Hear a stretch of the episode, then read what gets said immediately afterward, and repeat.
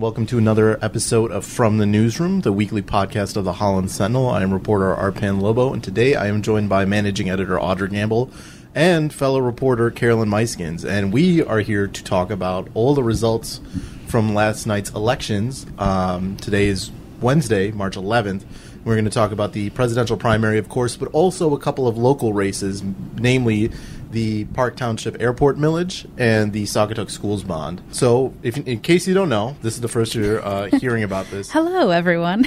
uh, Joe Biden won the Michigan presidential primary last night by a, a 16 point margin. The Park Township Airport millage failed. Uh, Audra, what was the result on that one? Um, I'm actually going to throw that over to Carolyn for the exact numbers, but it was a, a pretty resounding loss for the, for the yes camp. Right, yeah. It was, I've got 44%, 44% said yes, so 56 no. It was by over a thousand votes actually that it failed. And I just want to point out that it's not really a traditional millage. I mean, it was a millage, but it was actually more of a referendum on whether the airport will stay open, and that's how the township's board has described it. So the result of a failed millage is not just that oh, they can't, you know, fund some improvements to the airport. It's a, it actually means that the airport is going to close to all airport use. I mean, airplane use, excuse me. So the runway is going to be stripped sometime this fall and it's going to close to airplane use. So it was a little bit different in that sense uh, than a traditional millage.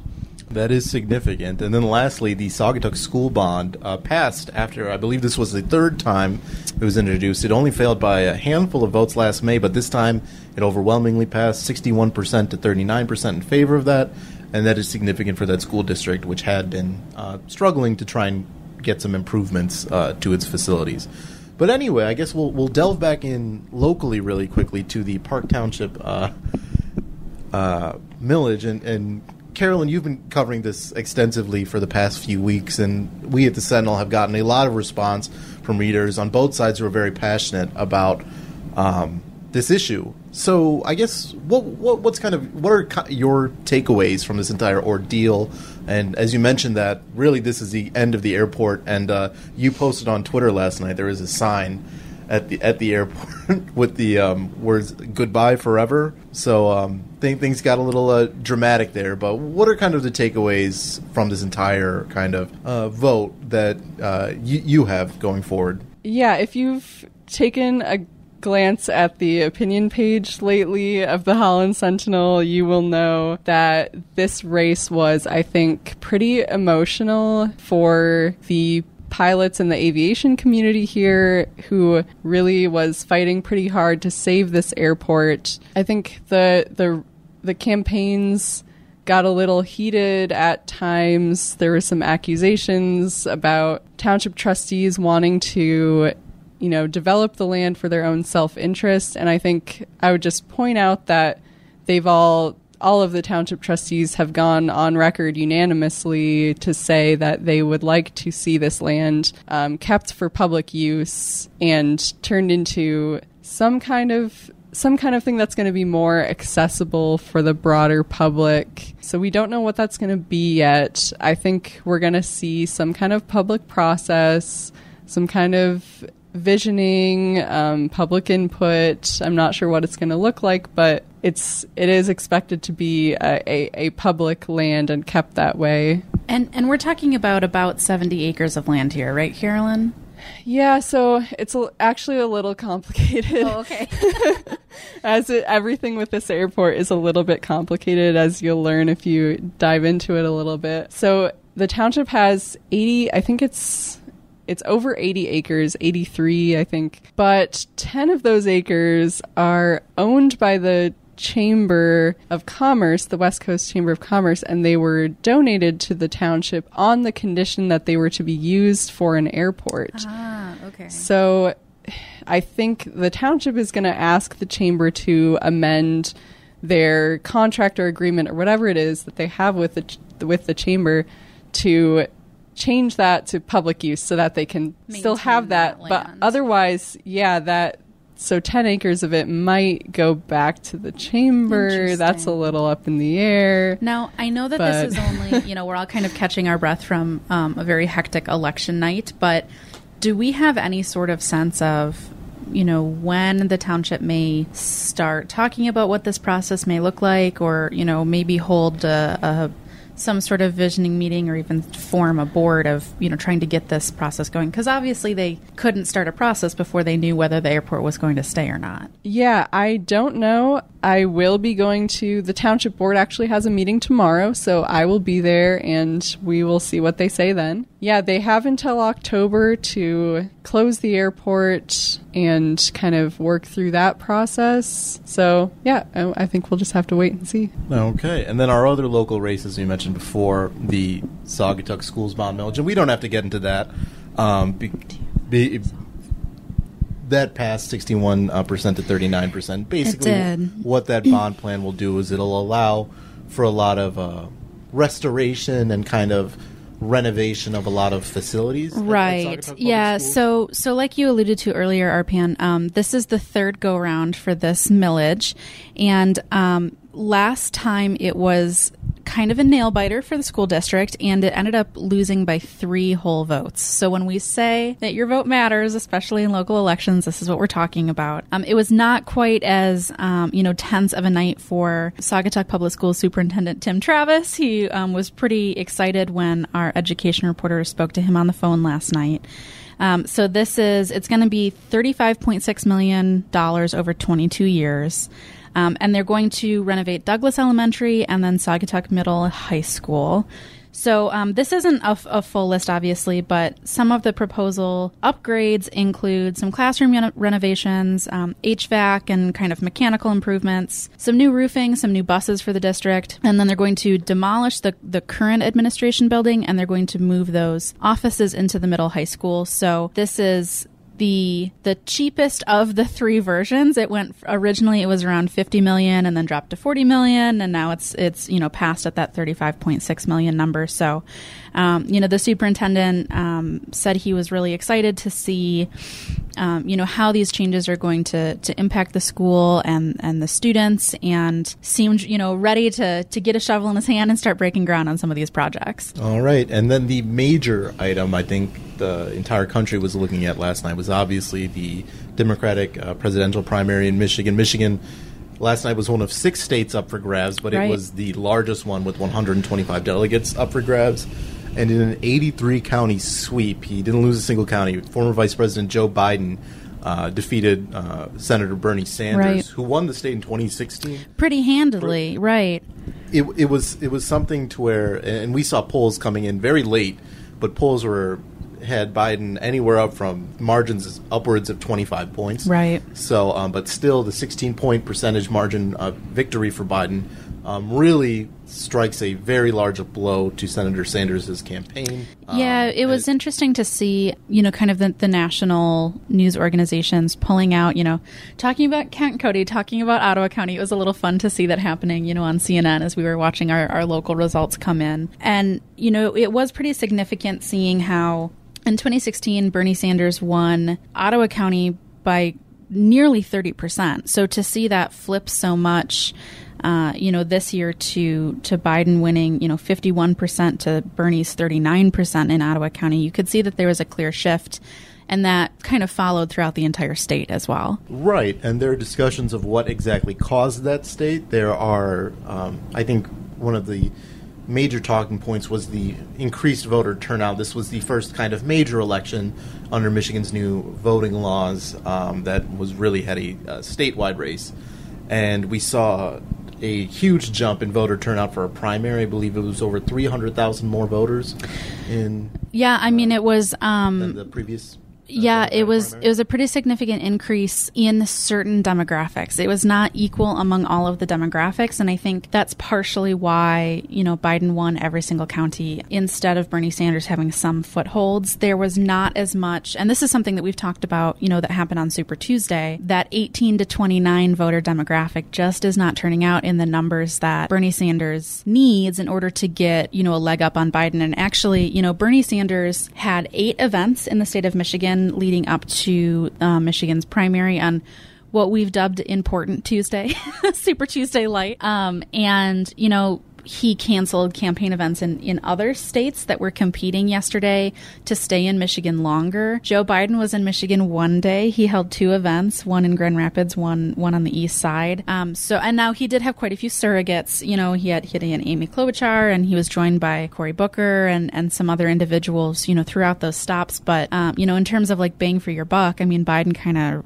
ran away with a steal in terms of you know return on investment of time. Right, and uh, you brought up that 18 to 29 demographic, and that is really, I think that's that says it all as to why you know Sanders had such a disappointing right. night. It's just because th- those numbers weren't as strong as he needed them to be. Yeah.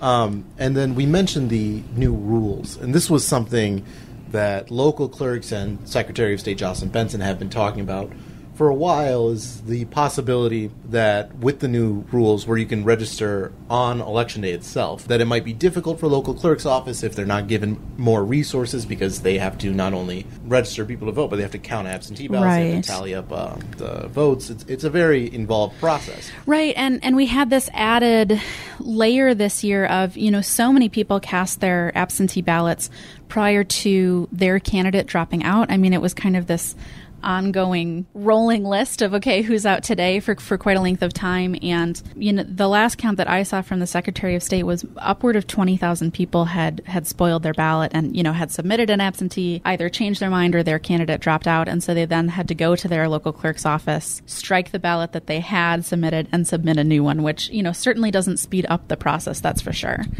Right, and and uh, with with the new rules with the same day registration, we saw on several college campuses across the state huge lines. Right. absolutely. Like people were waiting for upwards of an hour just to register. Yeah. and it it was something to where I, I know a reporter tweeted a, a anecdote about there was a Michigan State student who was Mm-hmm. waiting in line for over an hour. Then he said, you know, oh, this is BS. I have to go to work, and so he just Yeah. couldn't vote. It was something to where, you know, this was the first time with these new rules, and it, it really the clerks just didn't have, especially in, in spots. It was a lot on college campuses. Sure. There were huge lines in Ann Arbor. There were uh, the East Lansing lines. well, it was and something to where, yeah, that's um, that's something that kind of habitually it is very difficult. The system in place makes it very difficult for college students to vote um, because you know you vote in the middle of the week. It's a Tuesday. You maybe have classes. You have to work, you know, on campus or whatever. Um, these students can't necessarily drive to their hometown to to do you know a, a, an in person vote, and it it is a process to re-register somewhere else, like in a temporary address, like say your dorm or your apartment at college. Um, so you know that's partially why that 18 to 29 voter demographic habitually has lower turnout than than our other age brackets going on. And i think that you could really see that need for that process to be simpler especially you were talking about at msu's campus. There were a lot of students who went to go you know register in person so that they could have a local polling place and that's great. And you know we're always encouraging people to to do their civic duty and be engaged. But um, we heard across the state that more than half of the people who registered in person yesterday got in line after 4:30 p.m. at their clerk's office to do that registration. So to clarify, you have to go to your clerk's office in person, you have to register, and then you have to go to your polling place and cast Right. your ballot. So it's not like a one-stop shop situation. So um, there were people, you know, uh, we were seeing lots of photos from from around Michigan State saying, you know, there are still students in this line just to register, and it's already past 8 p.m they've been in this line. Technically, they're still allowed to go vote, and polls have technically closed. So um, it definitely made for some slower results in in areas of the state. But thankfully, um, kind of those bellwether counties and and those um, places that you're looking for, like like Macomb County and um, some of those areas that you know, kind of the the pollsters are really focusing on to call um, the state race were able to to get up pretty quickly, and we had the state of Michigan called well before ten o'clock. Right, right. Um, it was something where they kind of waited for for the UP counties that are in the central Right, time zone. yes. Once those closed, most of the major media outlets uh, called it. And Right. As, as we talk about this 18 to 29 graphic, I want to reference a CNN exit poll that was uh, that came out last night Right. in Michigan. Um, for voters 65 and older, 73 percent of them voted for uh, Vice President Biden. For voters uh, between the ages of 18 to 29, 82 percent of them voted for Bernie Sanders. Wow. As it looks like Vice President Biden um, will likely get the nomination, and it's not mathematically impossible. Sure, the race is yet, not but- done, right. There's still a lot of states to go. More than half. But Right. there's still, it, it's very difficult for the Yes, Sanders campaign. He absolutely. will need an unprecedented comeback. Yeah, this point. Sanders was really hoping for Michigan to be this kind of stopping block in in Joe Biden's way to say, you know, I, I do have that, you know, broad coalition I've been talking about. I, I can, you know, get the voters to turn out. And he was really hoping for that, you know, surprise victory like he had in, in 2016 in Michigan, and it just didn't happen. So that path forward for, for Bernie Sanders is starting to narrow as as they go. Now, he still did receive a significant number of delegates in the state of Michigan. It's not like it's an all or nothing situation. It's a proportional thing. But it definitely, you know, that delegate math gets harder and harder to get to that 1991 that you need to, to clinch that nomination. Right. And as, as we talk about Joe Biden going forward, that becomes a major question for his campaign. How do they get young voters to flip? Because Right. there is, it's clear that enthusiasm among millennial voters and young voters is not high Right. for Joe Biden. And this is a pivotal election, obviously, for the Democratic Party in November to um, prevent a reelection of President Donald Trump. Who, if um, if, if I'm, you know, the, the Trump campaign right now, I feel okay about Sure. where the where the Democratic Party is going. Yeah. Um, wh- what do you what do you think that is a feasible kind of path to pursue for the party to get these young voters over and enthusiastic about voting for Joe Yeah, Biden? I, I think that that's a great question, and it's something that the DNC needs to be looking at really closely right now. I thought it was pretty telling that Bernie Sanders did not speak at all last night. He just went home to Vermont. He, he was scheduled uh, to do an event in Ohio. Right. Both he and Joe Biden were, but they canceled Due to coronavirus coronavirus fears, right. Uh, Biden went to Philadelphia. Yes, he did, And, yeah. and um, Sanders went back home to Burlington, Yeah. Um, but in, you know, Joe Biden did speak, and I thought that there was this kind of moment in his speech that was really telling where he said, you know, I want to thank Bernie Sanders and all of his supporters, you know, for everything that they've done, and we have the same goal. And he kind of went on and on. And that sort of language is generally withheld by candidates until they've clinched the nomination. And they Right. say, you know, thank you so much. You know, you kind of hear it when, when the other candidates drop out. They say, oh, you know, thank you so much, Amy Klobuchar, for everything you've done. You've made this race, you know, so much better for it. And these talking points that you've brought up, blah, blah, blah. It's kind of like the, like, farewell wave. But there is no farewell wave yet. Bernie Sanders is still in. So, um, Um, you know, it was very clear that that Joe Biden felt very confident about the results last night, and you know is is excited to move ahead. But there is this really big gap in excitement for these two candidates. I think that. Um, there were a lot of people in Michigan, as we saw from some exit polls, that were like, you know, maybe Joe Biden wasn't my first pick. I maybe wanted, you know, Mayor Pete or, or Elizabeth Warren or someone else, but they made kind of a last minute decision of who do they think can beat Donald Trump. it's still a big question about electability. I Right. think that's still at the forefront of a lot of voters' minds. Right. Because um, Joe Biden was, was was vice president under Barack Obama and it is, is promised a kind of return.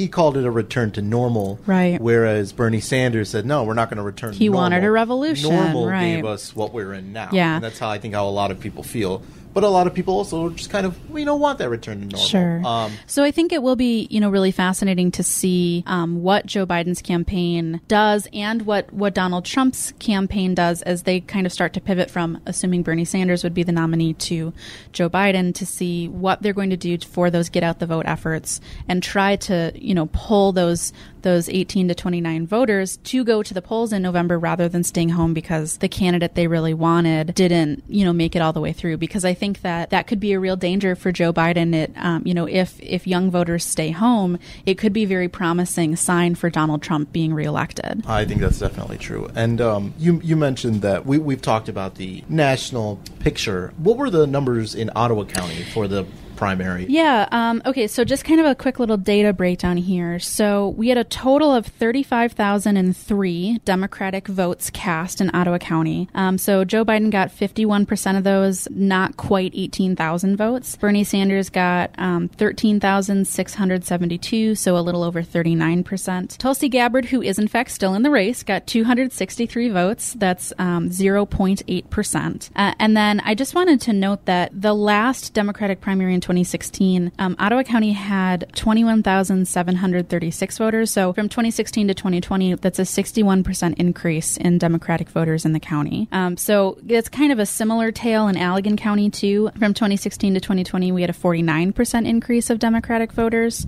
There are fewer voters in Allegan County, just, you know, in total. So there were a little under 14,000 Democratic votes cast there last night, and about 55% of those went to Joe Biden and 35% went to Bernie Sanders. And Tulsi actually got the exact same number, um, 0.8%. She had 109 votes in Allegan County. So it's it's pretty similar to the statewide breakdown where Biden got around 53% and Bernie got around 36.5%. Now, Carolyn, I want to bring you back in because you and I were talking about this earlier this morning, where we were trying to figure out what exactly caused this flip for Bernie Sanders. Why wasn't he able? Why wasn't he able to capitalize on his 2016 win and kind of hold steady and win Michigan again? Um, what what were the? the I know we, we, there are a couple different things that we we possibly talked about. We talked about maybe that there wasn't as much anti-Hillary Clinton sentiment. There was not as much sexism uh, as uh, we discussed. What were the? What do you think could have played into Bernie not being able to win Michigan again? Well, I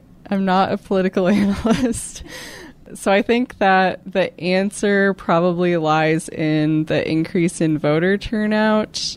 And I don't know where that increase comes from, so I might have to pass that off to somebody who understands more. But like, we saw a 33% increase in voter turnout across the state. And what I don't remember what numbers you just gave us, but a very significant increase in ballots cast in the Democratic primary. And I just wonder, you know, where those votes come from. Are they are they young people who are turning 18 and who are choosing to vote with the Democratic Party? Are they people who didn't vote before who registered to vote because it's very easy to do now because of the law changes? Are they moderates who didn't like their choices in Republican Party and decided it's an open primary, you don't have to be registered in Michigan so you can you can go to the polls and just say you want to vote Democrat this year. People who perhaps don't want to vote for Donald Trump consider themselves a centrist and would prefer a Joe Biden presidency. So it's just, yeah, it's hard to tell what is driving that turnout. Audra, maybe you have a better idea. Um, well, I just wanted to mention, kind of to that point, Carolyn, we had a um, Republican mayor on the east side of the state yesterday come out and say, I voted for Donald Trump in 2016, but I want my constituents to vote for Bernie,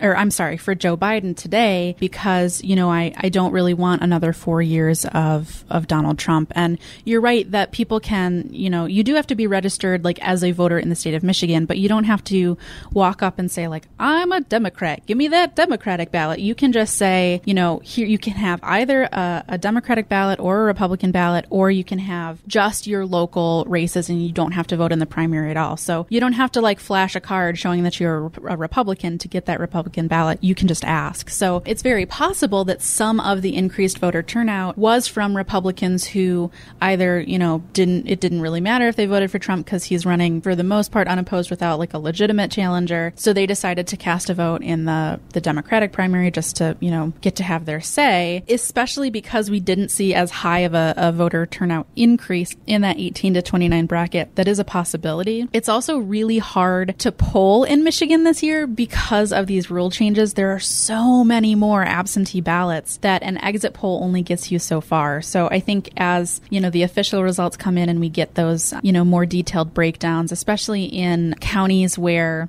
like national news organizations were looking toward, they were really looking toward Kent County. Um, they often look toward Macomb County as sort of a bellwether for the rest of the country, even. Um, so it'll be interesting to see where those, you know, bigger spikes of increases came from or where they didn't come from in terms of, you know, maybe a college town or something, something else that would tend younger. Yeah. And the other thing I would like to see is to look at Ottawa and Allegan County and just see the raw numbers of votes cast for Bernie 2016 versus 2020. I haven't looked at that, but I saw some other counties were doing this analysis and were kind of showing that Sanders got about the same number of votes as he did in 2016 or pretty close. And it was just that a lot of new voters came in and voted for Biden. So it doesn't seem like people were turned away from Sanders necessarily. Necessarily, it's some other factor. Yeah, and, and that's something that you know Bernie Sanders has been struggling with throughout. Um, you know the the early states, Super Tuesday, and then you know of course our important Tuesday set, um, where there has been a lot of talk of you know he has gotten fairly similar numbers to the numbers he got in 2016, but there's been kind of an an, an inability to grow that that base into something even larger, and that was his big campaign promise that he was going to energize all of these young people to to get out the vote. And when he was in Ann Arbor, you know, just before the the March 10th vote, he he kind of took this different turn, different tone of we're going to get all of these people out to the polls. To he he asked all of these people at this big rally in Ann Arbor, please bring your friends to the polls. Please bring your family. Please, we need your vote. Like it was kind of a you know a, a request rather than a statement of confidence. So you saw that that narrative kind of shift. Okay, so I just did what I said I would like to do, which is pull up the numbers from 2016 and he got 13,900 votes in 2016, Bernie Sanders, that is. And Bernie Sanders got 13,672 in 2020. So, I mean, very, very votes. similar total numbers of votes cast. I, I think that's interesting. Um, whereas Hillary Clinton only got 7,000 votes to Biden's 17,000 in 2020. Now, that is a number that might give the Democratic Party confidence when it comes to November, but with this increased turnout, um, it is worth noting that uh, Donald Trump, his incumbent numbers, uh, actually were there was still technically a Michigan Republican primary uh, yesterday. That's true. Trump won. Uh, surprise, surprise! I, I don't right. think that's a shock to anybody, but the, there were a lot of people that were casting votes. It looks like twenty four thousand 509 people voted for uh, Donald Trump, with about the next closest thing was that's 92.6%. The next closest thing was about 4.7% of people being uncommitted. Now, Uh, is is this Ottawa County or is it? this is okay. state. Okay, Um, got it. Or no, this is Ottawa County. Okay, I was going to so- say, man, that seems low for the whole so, state. Okay. I mean, if you- of, of those three uh, of those three figures, Donald Trump got the most. So I mean, Ottawa's safely red. Sure. But, um, However, the city of Holland proper went blue in 2016. So right, right. But but the but the county as a whole, Right. um, is, is traditionally almost always Yeah. very red. The other um, statewide thing that I wanted to mention, you know, we talked about Tulsi Gabbard getting some votes. She didn't get any delegates, but in the state now, this is you know partially because um, there were a lot of people that cast their absentee ballot, and then when their candidate dropped out, they just said, you know, "Ah, forget it, I'm not gonna. I'm not going to go strike my ballot. That's too much work. But Tulsi Gabbard got 9,458 votes statewide. Statewide, Michael Bloomberg, Elizabeth Warren, Pete Buttigieg, and Amy Klobuchar all got more votes than Tulsi Gabbard did. Now, obviously, all of those people have dropped out at this point, and she did not get any delegates. Of the 125 delegates in the state, 122 have been awarded. We're, you know, waiting for those final results from a few other places. So Biden got exactly 20 more delegates than than Bernie Sanders did right now. He got 71 and Bernie Sanders got 51. So, you know, at this point it seems like Tulsi Gabbard is kind of a non-entity in terms of results. I I, you know, right. Um, so it'll be interesting to see, you know, how long she's going to stick it out for moving forward. Right, and I think as we as we wrap up here, as, as we talk about our kind of big takeaways from today, I, I think I, I might look a little bit ahead, and I think that the Democratic Party's biggest priority from now until November has to be getting those young voters back. Right. Um, because Biden is is a significant shift in terms of policy. He is closer to the center, obviously, than someone like Bernie Sanders, who's much more progressive on things like healthcare, climate change, um, education. It'll be up to the Biden campaign and the Democratic Party as a whole to try and appeal to those young voters. It, it might take some, and he, he will have to pick a running mate. And we, we were talking about this. It might take yeah, we were kind of more progressive wing. yeah, of the we were all kind of talking about that. you know taking bets on you know not officially, but you know It's who now. um, you know who who they would they would pick as as their running mate, and you know we've we've seen some ideas being floated around, but certainly nothing official. And it I thought was really fascinating to see um, some people on on national news networks talking about, all right, well, let's all just wrap this up and go home. This seems pretty decided. Um, when that is not, in fact, the case, there are still quite a few states um, to go. Indiana doesn't even vote until the beginning of May. Um, we are not out of this yet, guys. Sorry.